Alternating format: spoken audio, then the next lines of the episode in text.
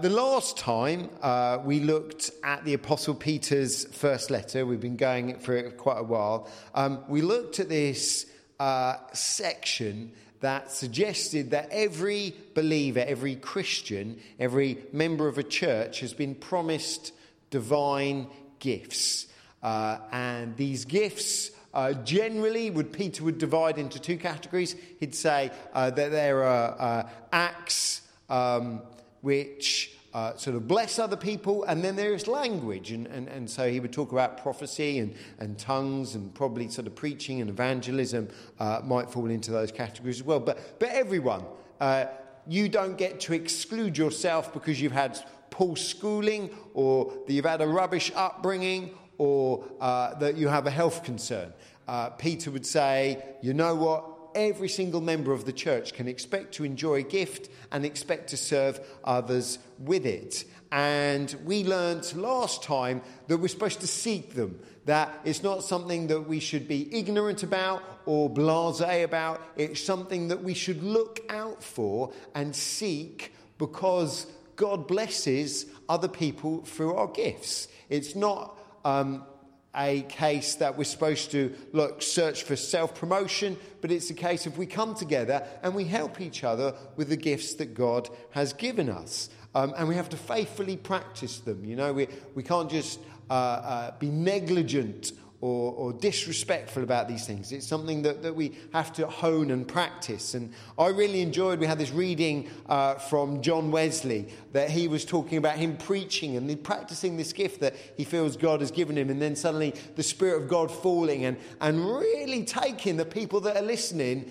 and just causing them to be deeply um, affected by the words. And there was this uh, uh, great emphasis that, you know what, the Holy Spirit will take what we have to give and they'll use it, and we need to seek and focus in on that power. Now, it would be really easy to move on from this section because there are some great bits uh, in store for us. And indeed, I've got the next sermon written, but I wanted to spend one more uh, morning on this passage because I think God has something to say that you might find a little surprising from this bit of text. Um, so this morning, I'm going to read from a different translation. Uh, there are uh, so the, the, scriptures were written in Greek and Hebrew and a little bit of Aramaic, um, and uh, there are different translations. The most famous English one is probably the King James, but there are other ones uh, which uh, some of them focus more on accuracy of word to word translations, and some of them focus more on the, the gist of the text. So rather than uh, doing word for word, they want to give you the flavour of what it is. And, and possibly my favourite translation of the Bible, though you can't admit it to any theologian because they'll have a, a, a fit. Um, but uh, Eugene Peterson's The Message is uh, just a glorious translation. And to be honest, I was reading some of his words um, in preparation for this. And I think this sermon could probably just be a whole lot better if I just read out for the next hour his writing, and that you'd probably be uh, more blessed than hearing my own words. But um, we're going to mix up uh, the two. So, um, if you have the message translation, and uh, so I use the Tecarta app the Tecarta Bible app on my phone, and that's got a, a, message translation on it. And there's probably other versions out there with the message translation. Um, I recommend you look at it because it is it is easy reading. If you've ever found Bible reading hard, you read Peterson's translation. You're like, oh, I wish I'd discovered this a long time ago. So it says this, um, and this is what we read last time. Sorry, 1 Peter chapter 4 and uh, we're reading from verse 7. Everything in the world is about to be wrapped up, so take nothing for granted. Stay wide awake in prayer. Most of all, love each other as if your life depended on it. It's a great phrase. Um, almost every sentence, I like sit back in this and think that is a great way of phrasing it. Love makes up for practically anything. Be quick to give a meal to the hungry. a bed to the homeless, cheerfully. Be generous with the different things God gave you, passing them around so all get in on it. If words, let it be words. If help, let it be God's hearty help. That way, God's bright presence will be evident in everything through Jesus. And He'll get all the credit as the one mighty in everything. So, Eugene Peterson's translating this uh, um, letter written in Greek by Peter. And there's talking about serving other Christians in different ways. You know, love uh, uh, uh, makes up for almost anything, and that we should be serving each other, sort of preparing uh, sort of food and, and, and uh, putting each other up as things get grim. Uh, and more than just this, um, just like the NIV translation, the message um, takes Peter's use, um, and it's this top, uh, like, was it, right word of charisma. So that's what he wrote in Greek. And he used this word charisma, and the NIV says it as God's gift, and, and Eugene Peterson says it's uh, what God gives. And uh, there is this emphasis of this is something that Peters is saying that you need to take attention for. And we've already looked at something that God gives of, of words and actions. That we can expect God to be generous and through us, us to bless other people by these acts of service. And now I want you to remember this, and we're going to move into another passage. Um, if you've got a Bible, a message translation, turn to 1 Corinthians chapter 7. You may not immediately uh, understand why we're launching into this, uh, but hopefully that will become clear. And I'm going to take the risk and I'm going to read 17 verses, um, which is a little bit. And I kept trying to edit it down, but there's so much good in this especially for different people's circumstances, that I am going to uh, indulge it. Um, so 1 Corinthians chapter 7 in the message. Now, getting down to the questions you have asked me in your letter. First, is it a good thing to have sexual relations? Certainly, but only within a certain context. It's good for a man to have a wife and for a woman to have a husband. Sexual drives are strong, but marriage is strong enough to contain them and provide a balanced and fulfilling sexual life in a world of sexual disorder. That phrase, sexual disorder, is uh, uh, more prevalent uh, in our time than ever before, it seems. The marriage, marriage bed must be a place of mutuality the husband seeking to satisfy his wife, and the wife seeking to satisfy her husband. Marriage is not a place to stand up for your rights. Interesting, isn't it? Marriage is not a place to stand up for your rights.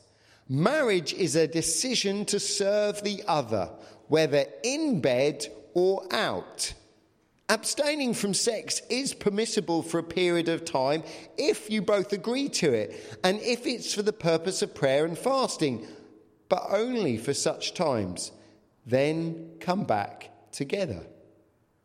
Satan has an ingenious way of tempting us when we least expect it. I'm not understand commanding periods of abstinence. I'm only providing my best counsel if you should choose them. Sometimes I wish everyone was single like me, a simpler life in many ways. But celibacy is not for everyone any more than marriage. God gives the gift of the single life to some and the gift of married life to others. I do, though, tell the unmarried and the widows that singleness might well be best for them, as it has been for me. But if they can't manage their desires and emotions, they should by all means go ahead and get married. The difficulties of marriage, are preferable by far to a sexually tortured life as a single. You can't say the Bible's not explicit and doesn't deal with everyday issues. And if you are married, stay married. This is the master's command, not mine. If a wife should leave her husband, she must either remain single or come back and make things right with him. And her husband has no right to get rid of his wife. And he's talking about Christian marriages there. And then he goes on For the rest of you who are in mixed marriages, Christian married to non Christian, we have no explicit command from the master. So this is what you must do. If you are a man, with a wife who is not a believer but who still wants to live with you, I really like this. Hold on to her. If you are a man with a wife who is not a believer but she still wants to live with you, hold on to her. If you are a woman with a husband who is not a believer, but if he wants to live with you, hold on to him. The unbelieving husband shares to an extent in the holiness of his wife, and the unbelieving wife is touched by the holiness of her husband. Otherwise, your children would be left out as it is there, included in the spiritual purposes of God. On the other hand, if your unbelieving spouse walks out, let them go. You don't have to hold on desperately. God has called us to make the best of it as peacefully as you can. I really hope you can hear Paul's pastoral heart in this. You never know, wife. The way you handle uh, the husband walking out might bring your husband not only back to you, but to God. And you never know, husband, the way you handle this might be the way you bring your wife not only back to you, but to God. And don't be wishing you were someplace else or with someone else. Some wonderful words there. Don't be wishing you were someplace else or with someone else. Where you are right now is God's place for you. Live and obey and love and believe right there.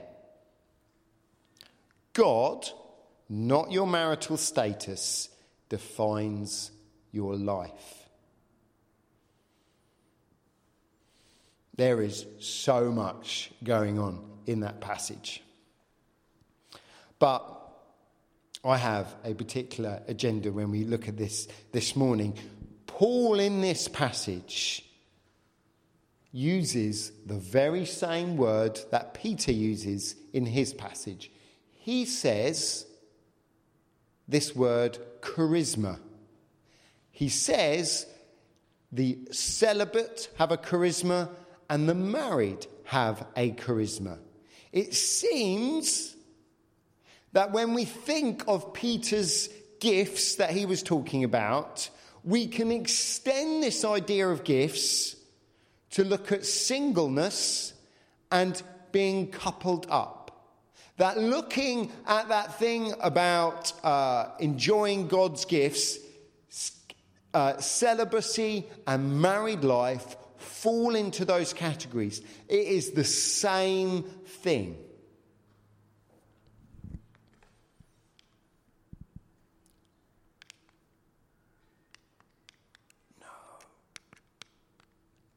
Can you, oh, is it Control L or, um, no, it's not Control. You just move the next slide. I'll leave you to keep doing that and I'll carry on.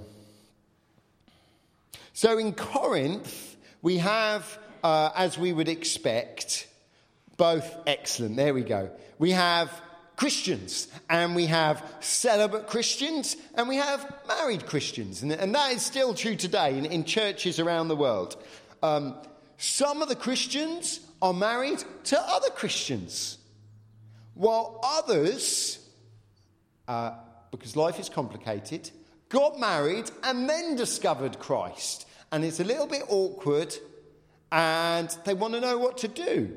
And because suddenly they love Jesus and they're married to a pagan and they're worried, what does that mean? And uh, Paul later explains that uh, believers, when they love Jesus, they don't marry unbelievers. So we are talking about people that have only uh, um, become a Christian afterwards, and that it, it, it, goes without saying that believers marry within the faith um, if they are single and then move to the status of marriage.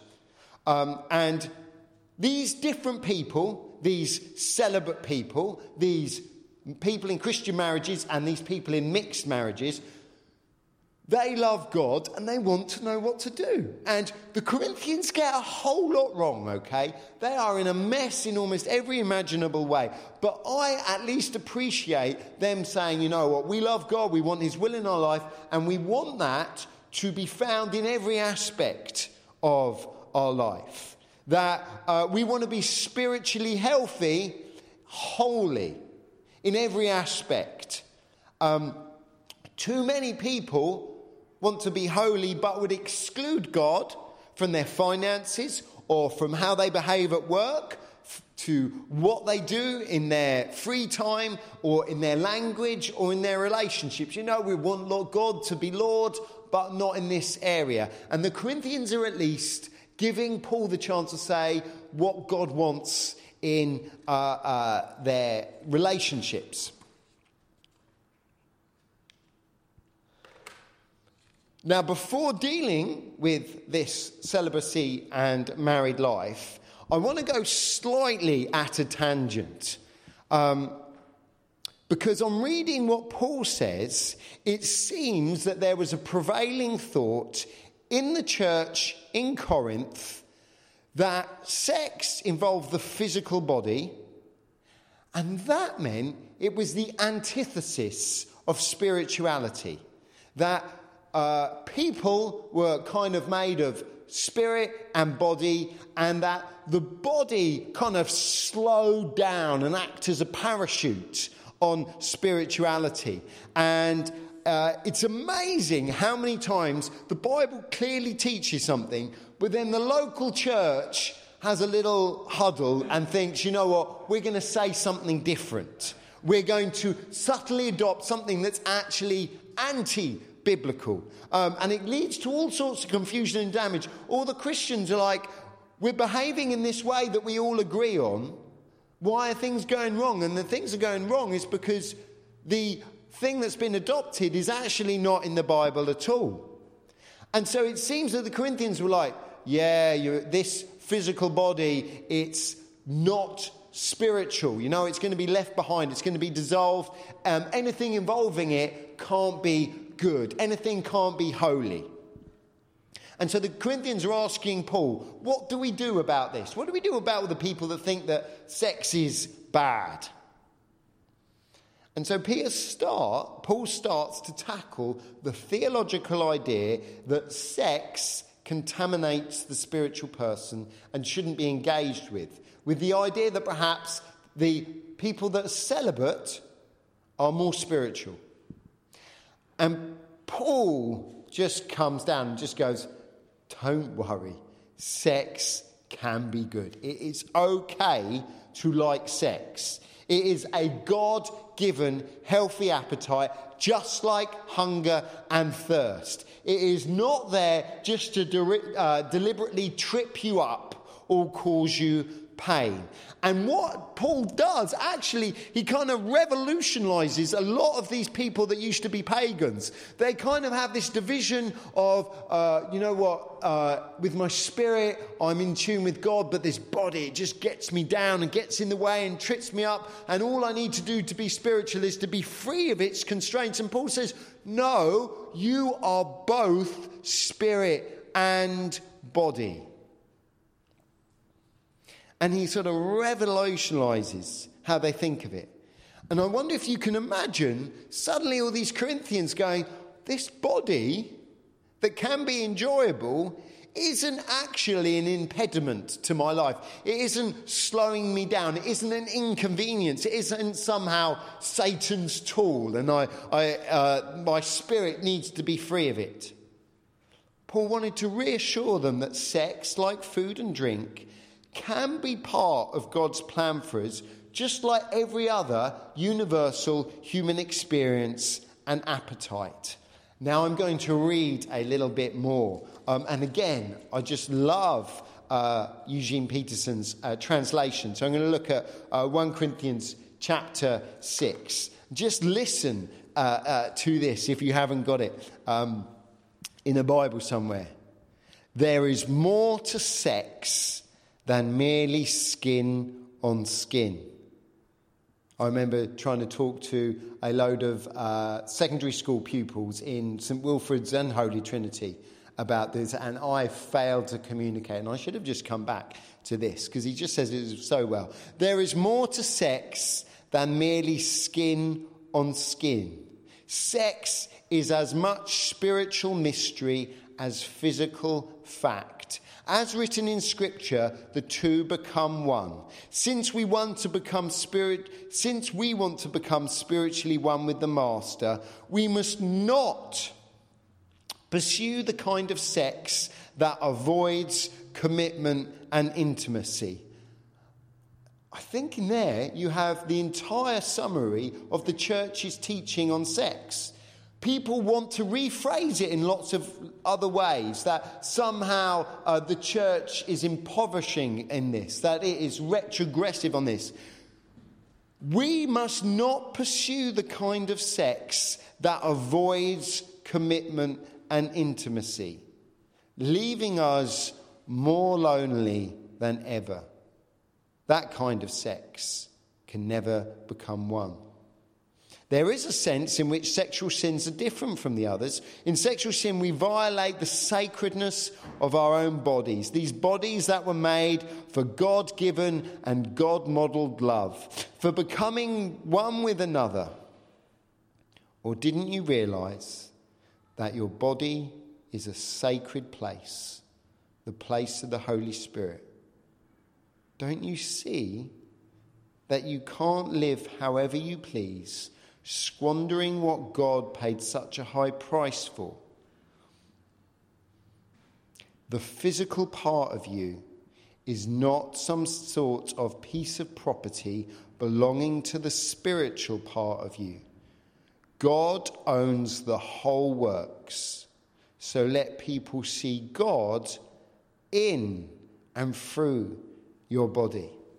I don't think you will find this sacred and nuanced view of sex anywhere else. I'm not sure I've ever heard anything quite so profound as what Paul is saying here. Sex is more than a physical act, and it is part of something that is God ordained, and it teaches us something about spiritual matters. Paul says our bodies are not our masters and we don't do everything they demand.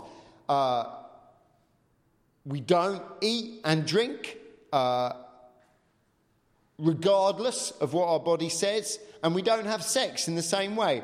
We, our bodies are not our masters, and so we don't do everything they demand. But our bodies are not separate from us. The bodies that we are in today are part and parcel of God's creation for us. Now, they may be a bit rusty, they may not be working quite as you would like, but God nevertheless made you body and spirit, and this was deliberate. These physical shells on the outside are as much part of our identity as our inside. And Paul goes on and he uses this incredibly powerful phrase. He says, The believer's body is God's temple. It is God's temple, a place of worship. Collectively, we are God's temple, but in this particular case, Paul is talking about individuals, and he's saying, You individually, you are God's temple. You are a place of worship. You are a place of sacredness. You are a place of holiness. What you do with your body matters. It needs to be tended to, it needs to be cared for and thoughtfully used. It matters what you do with your body. You are not a spiritual being that's kind of inhabiting this vehicle of a body, and then hopefully, uh, very soon, you'll escape it and become pure spirit. That thinking does not exist in Christianity. We were made to be body and spirit together. And that promise is actually for eternity because Jesus rose from the dead so that we would spiritually and physically rise. So you are body and spirit, and both require your attention. With all this in mind, our God of peace and order made the marriage bed the best place to enjoy sex and explore vulnerability, passion, generosity, and intimacy. It is a God given thing that should be carefully nurtured and looked out for. It is not something to avoid, and it's not something to treat casually or selfishly. You don't stand up for your rights in marriage. What a great phrase. I might keep that one. Now, we live in fascinating times. Um, and all sorts of different questions are coming at our society, and they're not equipped to handle it because they don't have uh, any advice on where to go. They're kind of making it up as they go along this. But I'm not sure there is a better call in all of our scripture for us to move away from our society's confusion over sexuality, gender expression, and gender identity than this passage, where it says, God made you body and spirit. What you have is what God's given you, and you need to honour what God has given you. Our society would blur the lines and uh, change things, and we have in this passage something that says, God has given you what you are. You need to honor that and not wish you were somewhere else. Instead, and we've got to be careful, okay? So people are confused, they are distraught, uh, there are other things going on. Um, and instead of our embracing our culture's ignorance, which some churches, to their own confusion, are doing so, we don't join their confusion and we don't shout it down. This is a delicate, sensitive, intimate, personal issue. We don't do we don't join their confusion and we don't shout it down. We help people who are lost, who are blind, who are ignorant to honor and listen to their spirits and their bodies within godly boundaries. They don't find that teaching anywhere else. And we get to introduce them to it. And they will find a truth and help there that does not exist in secular teaching. And as far as I can see, any other teaching uh, uh, from other religions either.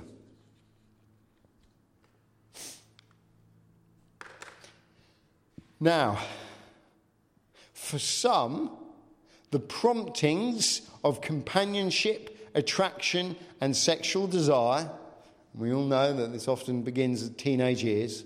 Um, it will lead them, God willing, maybe into the charisma of marriage. That is the end goal. That is the uh, pathway that these things are to be channeled through. There are no other end goals for this you feel a sense of need to be with someone special. You feel a sense of attraction, sense of companionship, a sense of satisfaction with them. And God goes, Yeah, that's exactly what I'm talking about. I'm leading you into the charisma of marriage. And that, like every other gift, like speaking up the front, like prophecy, like um, speaking in tongues, like hospitality, it needs work. The gift of marriage just doesn't land on your lap, and that's all it is. It is when someone is gifted in marriage, they enter it with a knowledge of God's providence and a desire to serve. You get married not to satisfy yourself, but to enter into a relationship of service and mutuality. Now, for others, things are different. There are opportunities, there is a degree of sobriety, and there is a degree of focus that can lead others to this gift of celibacy. It is not a punishment. It is not a failure. It is not something that somehow, oh, you know what, um, it's a shame that uh, God hasn't given you the gift of marriage. Celibacy and singleness is no less of a gift than marriage. Both Peter and Paul, these apostles, experienced in the things of God, call out to every single person in this room whether you are an awkward teenager or whether uh, you are a falling to bits old person. What is your gift in this respect? You discern it, you enjoy it, and you serve others with it. Do not take for granted one or the other. Do not take, if you are a sort of a grumpy, solitary person, that God has given you uh, the gift of singleness, and do not take it for granted if you are a uh, uh, handsome uh, or beautiful uh, person that everyone adores, that marriage is coming your way either. You cannot take either for granted. You have to discern God's gift for you, just like every other gift. Does God want you to be married? Or single because He has one of those gifts for you. I don't think the Bible says there's a third gift for you to enjoy where you sort of dabble in non celibacy or dabble in marriage. And let me tell you, both states have their trials. It is not easy being single, and I was single for the first 20 odd years of my life, and it is not easy being married. I've been uh, married um, since my mid 20s. And neither state is easy and some sort of heavenly state of bliss. Both states take work. And let me tell you, be very careful what advice you give each other. Church is a place where we get very excited sometimes about these things and then start saying stuff that is incredibly unhelpful. Um, I would suggest um, that it's more a case that we're probably bent on pushing people towards marriage and uh, matchmaking. And um, I love this slide that just says, Stop asking me why I'm single. Stop matchmaking. Stop trying to hook people up. Stop identifying people that aren't married with kids and pushing them into it or saying that that is a good thing. You don't know what God's gift is for them, it is up for them to decide. And uh, vice versa, uh, but it's sort of less common uh, where you go, no, you need to say celibate. You're, you're going you're gonna wreck someone's life. Just, just stay on your own. So let's be careful how we say these things and what we say to each other and be aware that both states are God's gift. It's not one is better than the other. Are you okay with that? Yes. Excellent. Okay, last slide. So in his writing, in 1 Corinthians, Paul hints, and I don't know whether you heard it, he hints that celibacy in some ways is better and easier. And he says this a little bit more clearly later on in 1 Corinthians 7. So let me read this out. I, I told you I love him, love Peterson's words. I'm going to read out a little bit more. Uh, 1 Corinthians chapter 7, verse 32. I want you to live as free of complications as possible. I wonder how many of you are good at doing that as a spiritual discipline. Live free of complications, do not add to them. Do not make your life more complicated than it need be. When you are unmarried, you're free to concentrate on simply pleasing the Master Jesus.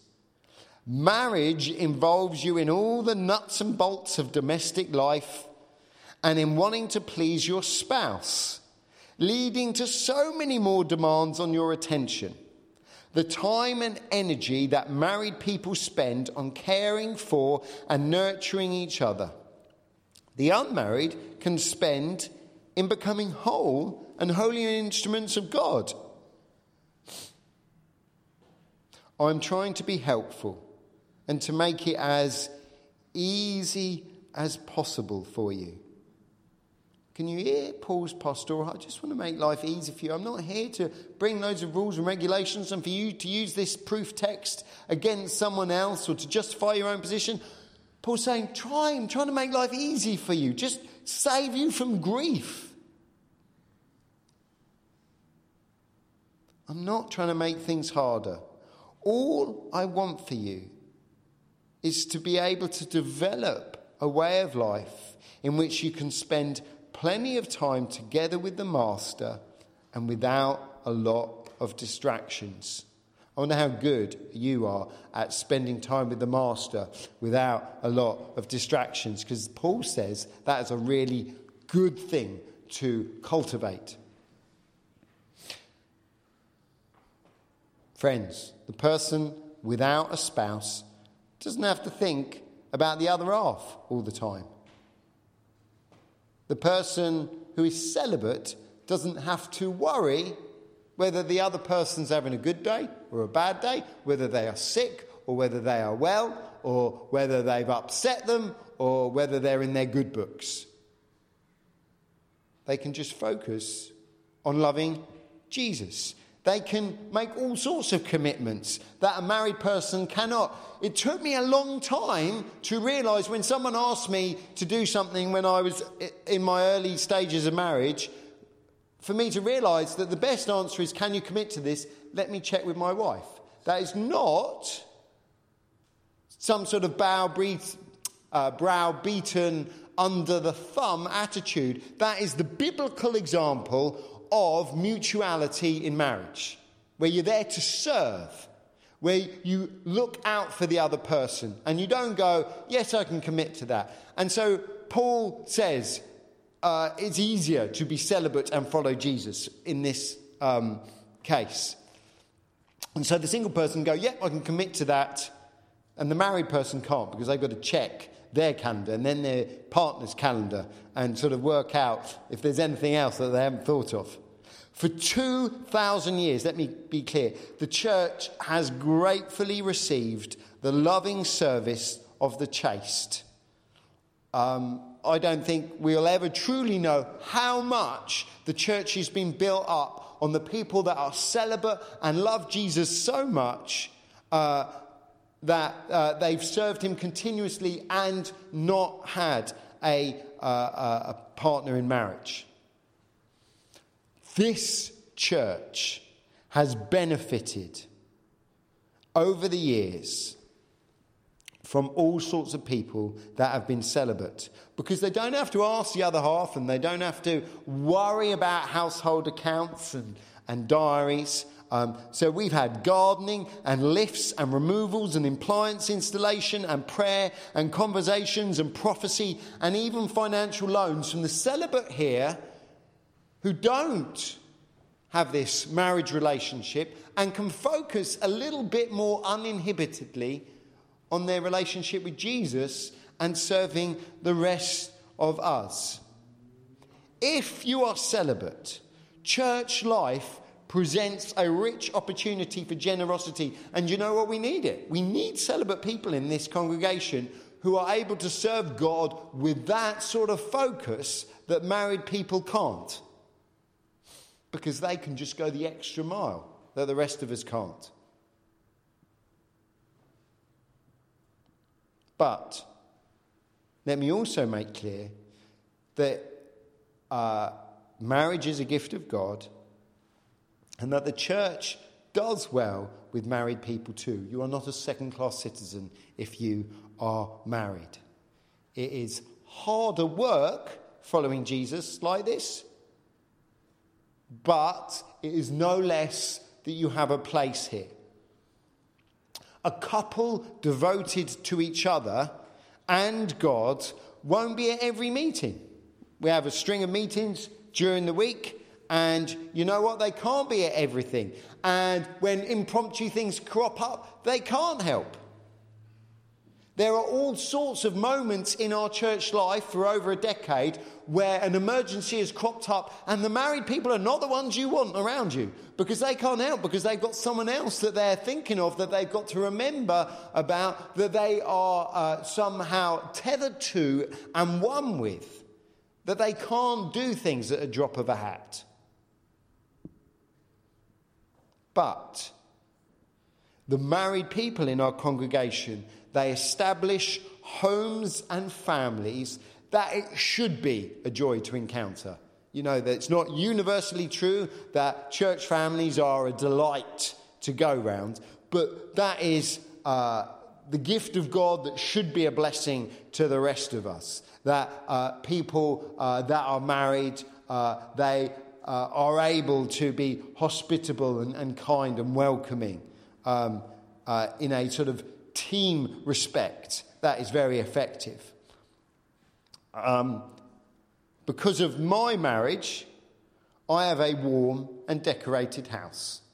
I've got a feeling if I wasn't married, I might well be living in a kind of Four Seasons tent in Buchan Park, sort of living off rabbits, because that just seems a really good idea to me. And then you sort of get married and you realise that what you think is a good idea is actually a stupid idea, and uh, that um, things like plastering walls and uh, drawers with cutlery in, these are not superfluous to modern life, but actually part of functioning in it. Um, and, and, and so I have, a, I have a home that um, I think everyone um, in the church has been to, uh, that you are welcoming and uh, you can have a nice cup of coffee and sit on our sofas and, and hopefully feel welcomed and appreciated. Um, we've even got bedrooms. I mean, I quite like the idea of knocking all through and having one great big games room. But again, I'm married, and so you, you, you take these things on advice. And so we have separate bedrooms and separate mattresses, um, and we've had people in. And we've welcomed homeless people in. And we've had a series of people that don't have anywhere to live, and they have slept on uh, our beds at home. And that would not happen if I was celibate, because no one would want to live in my tent in Buchan Park. Um, so we can make it out less than the other people. But when we do make it out, you should find a family that is nice to encounter. You should find um, you've got adults and kids that are washed and well behaved and happy um, and know what it is to be community and know what it is to talk to each other and know what it is to make another person feel good about themselves, know how to care for others and brighten the days up. I am really pleased we have got families in this church because even though they can't go to every meeting and can't give us a direct debit of all their wages, um, they still make this congregation uh, better and they brighten things up. So, friends, celibacy and married life are gifts from God. Everyone has been called to one or the other, and we have a duty and responsibility and a privilege to discern our calling. And in that place of celibacy or married life, we serve the wider community. If you are celibate, you get to serve the rest of us. If you are married, in that position of marriage, you get to serve the rest of us. This is part of what it is to discern God's gift and to use it to bless others. I am going to close with uh, this little bit in 1 Corinthians chapter uh, 7, verse 17. Don't be wishing you were someplace else or with someone else where you are right now is God's place for you. Live and obey and love and believe right there. God, not your marital status, defines your life. Heavenly Father, we live in a world that has complicated this beyond wildest imagination. We thank you for the order that you have brought through the wisdom of Peter and Paul to this subject. We thank you that you have made us body and spirit, and that we don't have to pretend one or other is not part of us. Lord God, I pray that we would live as body and spirit, that we would nurture our spirits and nurture our bodies and listen to both. Heavenly Father, I pray uh, for this uh, gift of relationships. God, I pray um, that we would celebrate and appreciate the celibate in our midst and know that they are vital to this operation and uh, not make life difficult for them. And we pray we do the same for those that are married, that church life is somewhere where they get to exhibit their gift of marriage. Heavenly Father, I thank you for your teaching in this difficult area. And God, I pray that uh, we would listen to your words and know your guidance and your pleasure in all of this. I pray this in Jesus' name. Amen.